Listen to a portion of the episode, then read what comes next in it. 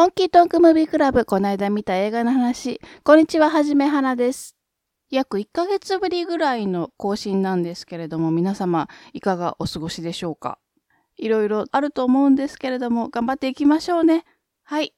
で、早々に事務連絡でございます。あの、前回のシェイプオブウォーター表の時に、レイ・ブラッドベリーの短編を紹介したんですけれども、関連書籍として。これを私、切り笛っていうふうに紹介してるんですけれども、正しくは無敵というらしいです。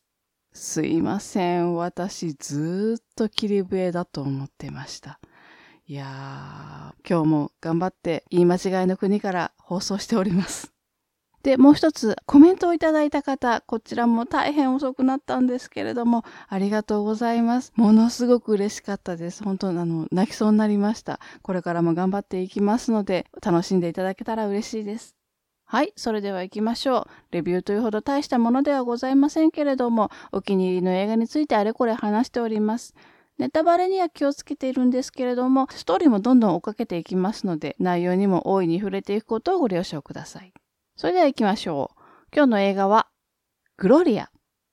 ニューヨークサウスブロンクス、マフィアの会計係の男が組織を裏切っていたことがバレ、一家もろとも殺されてしまいます。隣人のグロリアは唯一生き残った少年フィルを託されますが、フィルが組織の会計記録を持っていたことで、二人は必要にマフィアから追われる羽目になり、グロリアたちの孤独な逃避行が始まります。公開年度1980年、監督ジョン・カサベテス、出演ジーナ・ローランズ、ジョン・アダムス、バック・ヘンリー。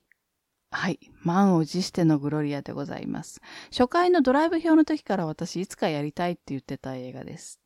もう私が世の中で最もかっこいい女性の一人だと崇め立てまつっているのがこのグロリアです。だからあの、今日は私かなり気持ち悪いと思います。なので、ああ、はじめはな、今日もだいぶおかしいなって思いながら聞いてくれたら嬉しいです。はい。では行きましょう。映画は慌てふためく隣人宅にグロリアがのんきにノックするところから始まります。コーヒー切らしちゃってさーとかって。そして彼女はそのまま隣人の息子フィルを助けることになってしまうんですけれども、アパートから逃げ出した後、事の重大さに気づきます。というのも、フィルを追ってる組織のボスというのがグロリアの元愛人の男だったんですね。組織をよく知る彼女は一度はフィルを突き放そうとするんですけれども、結局二人で逃げる決意をします。このグロリアという女性、いわゆる一般的なイメージの母親らしさはほぼ皆無です。目玉焼き一つ焼けません。それどころか、あの、卵がフライパンに焦げついたのがムカついて、フライパンごとテイってゴミ箱に捨ててしまうような人です。叩き捨ててしまうような人です。子供の扱いは全くわからないので、劇中半分ぐらいはブチ切れてます。だけど次第にフィルとの絆を感じ始めて、最後には命の危険も顧みずに守り抜きます。フィルはフィルで、最初は本当にくっそ生意気なガキなんですけれども、グロリアといることで自分がまだ無力であること、大人に依存するしかない年齢であるということを嫌おなしに思い知らされます。そしてそれを知っていく分、悲しいぐらいに大人になっていきます。ネタバレになっちゃうのであまり詳しくは言わないんですけれども、ラストにフィルはものすごく大人びた表情で苦笑いするんですね。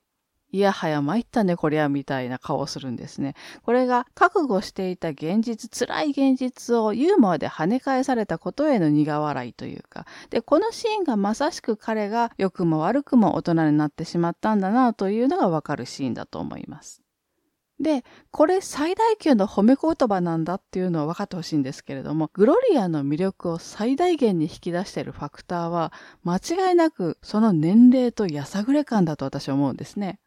決して若くなくて、というかもう平たく言えばおばちゃんです。しかしそのおばちゃんが若いゴロつき相手に一歩も引かないんですよ。もう銃口を向けて上等来てみろよってこう煽るシーンとかもうかっこよすぎて本当吐きそうでした。もうまさしく痺れる憧れるの世界です。だけど、やさぐれ感と同時に、えも言われぬ品格みたいなのがあるんですね。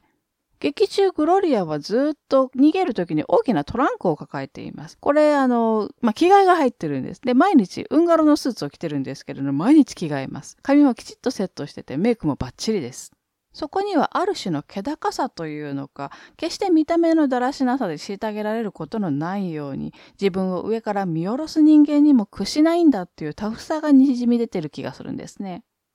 で、このかっこよさに一番近い雰囲気の女性って誰だってちょっと考えてみたんですけれども、私の個人的な見解で一番近いなと思うのが、天空の城ラピュタのドーラ。あの、空中海賊のドーラ一家の女ボスの人ですよね。40秒で支度しないあの人です。この人も決して正しくはないんですけれども、一本筋がくっきり通った仁義の人だと思うんですよ。だから自分の懐に入った人は必ず助ける。だからシータもバズーも最後までミスってなかった。そしてドーラもやっぱりあの年齢の設定だからこそかっこよかったんだと思うんですよ。50歳から55歳ぐらいの設定らしいんですけれども。だってあれがね、ピチピチの黒のエナメルスーツみたいなのを着たスタイル抜群の藤子ちゃんみたいな女性だったらどうだったかって話ですよ。それはそれでいいな。はい。あの、初回のドライブ表の時にも言ったんですけれども、この映画グロリアは、この手のパターンの原型と言われています。この手のパターンというのは、ちょっと仇じゃない主人公が赤の他人である子供を助ける羽目になる。家族愛というのか友情というのか、みたいな、まあ、そういう形のストーリーですよね。で、有名なところではレオン、94年だっけ？あの、ジャン・レノとナタリー・ポートマンのやつですよね。男女逆にしてあるので、だいぶ趣は変わってるんですけれども、まあ、この映画の着想はグロリアだって言われてますね。それから個人的にパッと思い浮かぶのが、あの、86年のエイリアン2。エイリアンに親を殺されて孤児になった少女をシガニー・ウィーバー、あの、リプリーがエイリアンから守って戦うっていう、もうこれは SF ホラーアクション版グロリアですね。それから、えっ、ー、と、個人的にとっても印象が深い映画がありまして、それが91年にキャサリン・ターナーの映画で、私がウォシャオスキーという映画があるんですよ。ただ、これに関しては、グロリアからのインスパイアって言っていいのかどうかちょっとわからない。というのも、これ、もともとあの、ある女性作家の人気小説が原作なので、うーん、インスパイアと言っていいのかなという感じで。ただ、とにかくビジュアルがものすごくそっくりなんですよ。で、ストーリーもタフな女探偵が縁もゆかりもない子供を助けるみたいな映画なんですね。これが偶然なのか意図的なのかわかんないんですけども、とにかく主人公のビジュアルがグロリアにそっくりなので、まあ、気の毒なぐらい比較されるんですよね。個人的には私こ、これはこれで好きなんですけど、まあまあ90年代っぽい映画ではあります。で、実はインスパイアどころか90年にシャロン・ストーンでリメイクされてるんですよ、グロリアって。だけどまあ予想通りというか、当時はだいぶ叩かれたみたいです。とにかくシャロン・ストーンがグロリを演じるには若すぎたし、ちょっと深みがまだ足りなかったのかなという感じだったのかな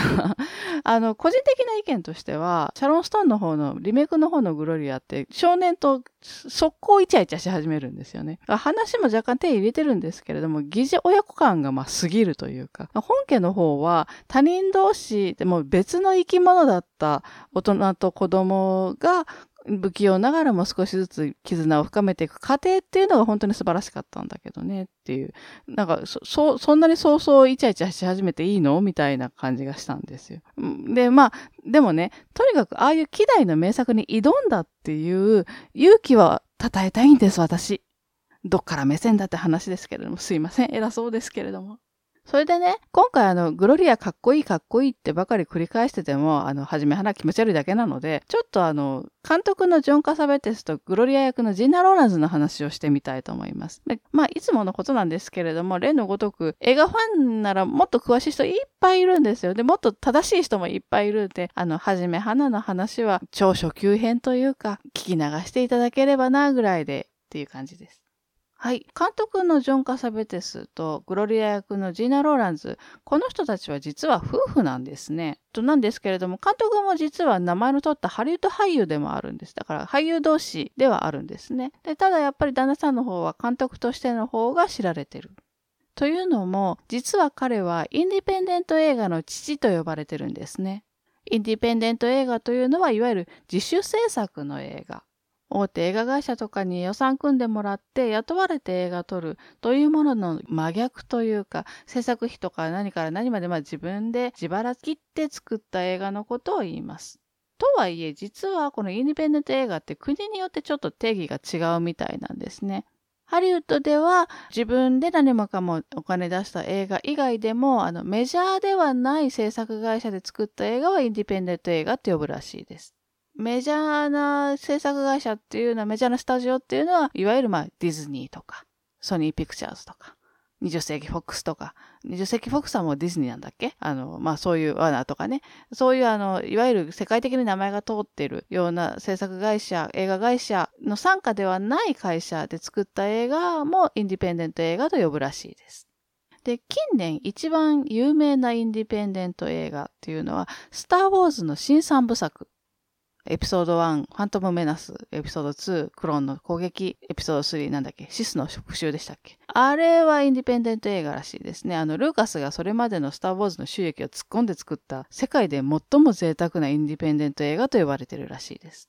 で、ジョン・カサベテスという人はこのインディペンデント映画にとってもこだわってた監督です。なんでって言われたら、まあ多分、なんといっても圧力がないことだと思います。シェイプオブウォーター表の時にもちょっと言ったと思うんですけれども、大手の映画会社から予算引っ張ってくると、当然それだけの規模のものが作れるんですよ。作れるんだけれども、その代わりに上からの横やりが上からの横やりってすごいですね。まあ、あしろこうしろ、あれダメ、これダメ、これ入れろ、これは入れるな、みたいなのが、まあ、えぐいわけです。で、もともとジョン・カサベテスって、大手で普通に映画撮ってた人なんですけれども、とある映画で、プロデューサーとまあ、バッチバチに衝突しちゃって、じゃあもう自分で金作って自分で撮るよ、だったら文句ないだろうっていう道を選んだ人です。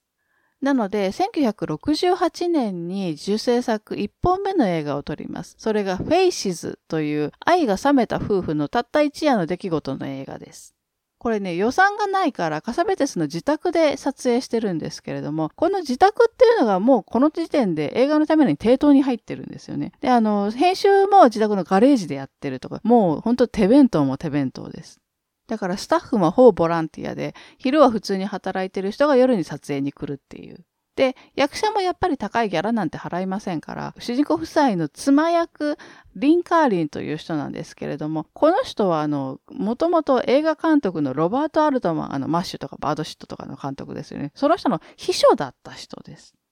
それから後半ですごく重要なポジションになってくる役の人がいるんですけど、若い青年役のシーモア・カッセルという人。この人も当時本当全く無名の俳優さんで、撮影の手伝い、スタッフの手伝いをしながら出演してたりします。もう一事が万事そういう感じで作り上げていて、だからこういうジョン・カサベテスみたいにこう映画に対する情熱に溢れるクリエイターのところにやっぱり熱量の高い同士が集まってくるんですよね。だから監督本人もフェイシーズ撮ってた時が一番幸せだったってなんかのインタビューで言ってたりします。そりゃそうだよ。聞いてるだけでも楽しそうだもん。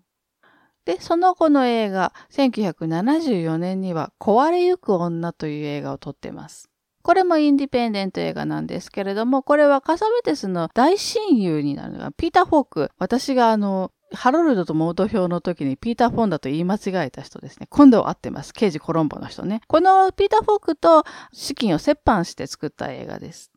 キャストは主人公はもちろんピーター・フォークで、その妻はジーナ・ローランズ。で、他には家族役のキャストがいっぱい出てくるんですけど、ほぼ自分の身内です。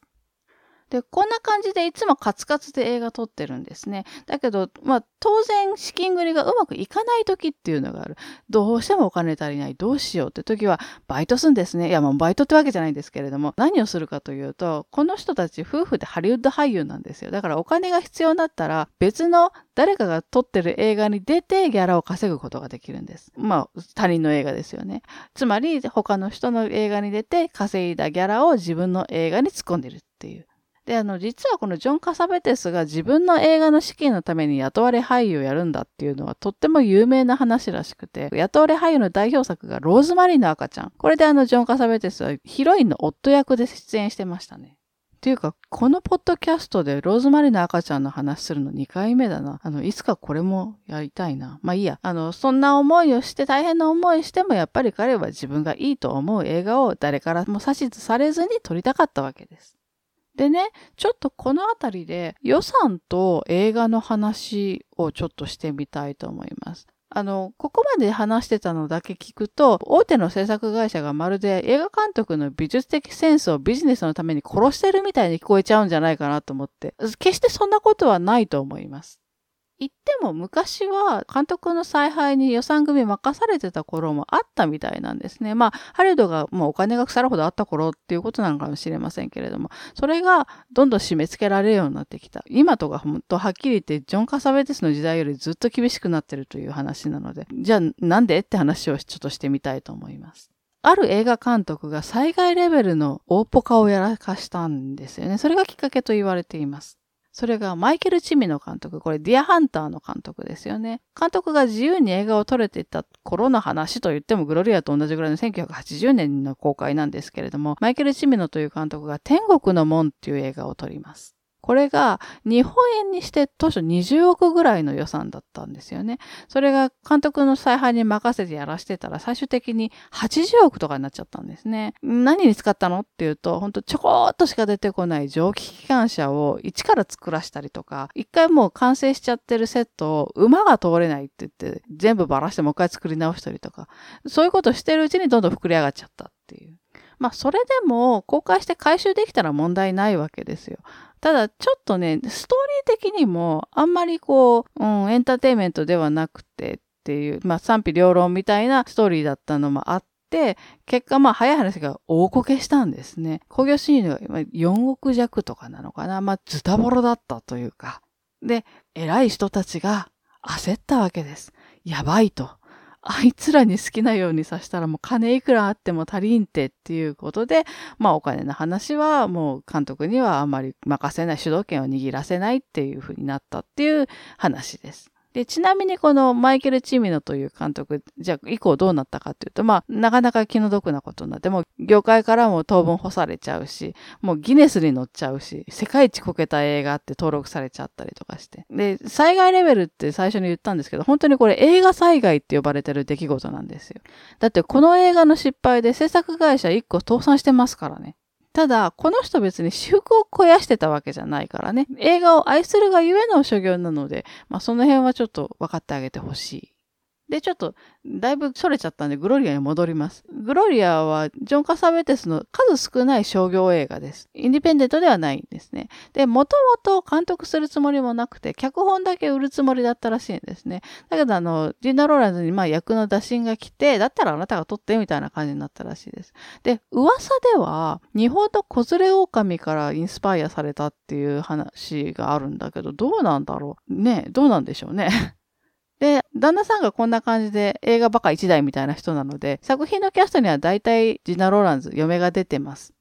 で、とにかくこのジーナ・ローランズ、グロリアではタフでかっこいい女性をまあ見事に演じてるんですけれども、実は旦那さんの映画では結構不安定な女性を演じることが少なくないんですね。精神的に不安定な女性がどんどん崩壊していくような。で、そういう役が本当に上手なんです。先にも言った壊れゆく女っていう映画では、あの、そのものズバリどんどん壊れていきます。劇中ずっとハラハラしてました。この人いつ全部壊れちゃうんだろうっていう。で残念ながら夫のジョン・カサベテスは89年に観光編で亡くなってしまったんですけれども、ジーナ・ローランズはまだご健在です。今90歳前後かな？で、あの、2015年にアカデミー名誉賞っていうのを受賞しています。これはまあ厚労省みたいな映画界に多大な功績を残した方にっていう。ちなみにこのアカデミー名誉賞って黒沢明監督と宮崎駿監督ももらってます。で、2014年に映画インフェクション感染っていうのに出演されてますね。見たとき本当声を上げました、本気で。ああ、ジーナ・ローランズじゃんって。本当にね、もう長生きしていただきたい。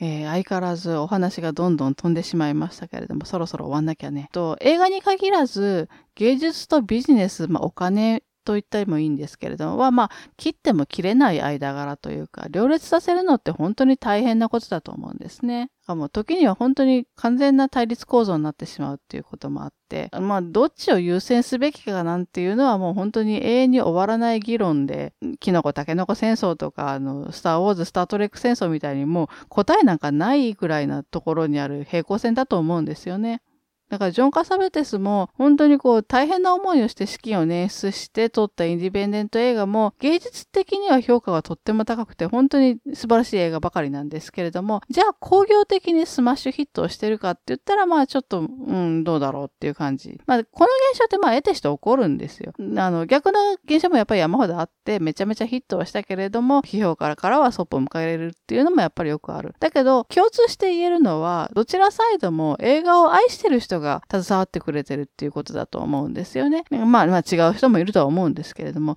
だからどっちかをけなすとかじゃなくて、どちらも楽しめればいいんだなと、こう、観客側からしたら思うわけです。だって映画が望んでることって観客が喜んでくれることに尽きると思うんですよね。だから芸術的な作品もエンターテインメントの作品もどっちも楽しめればいいんじゃないかなと思います。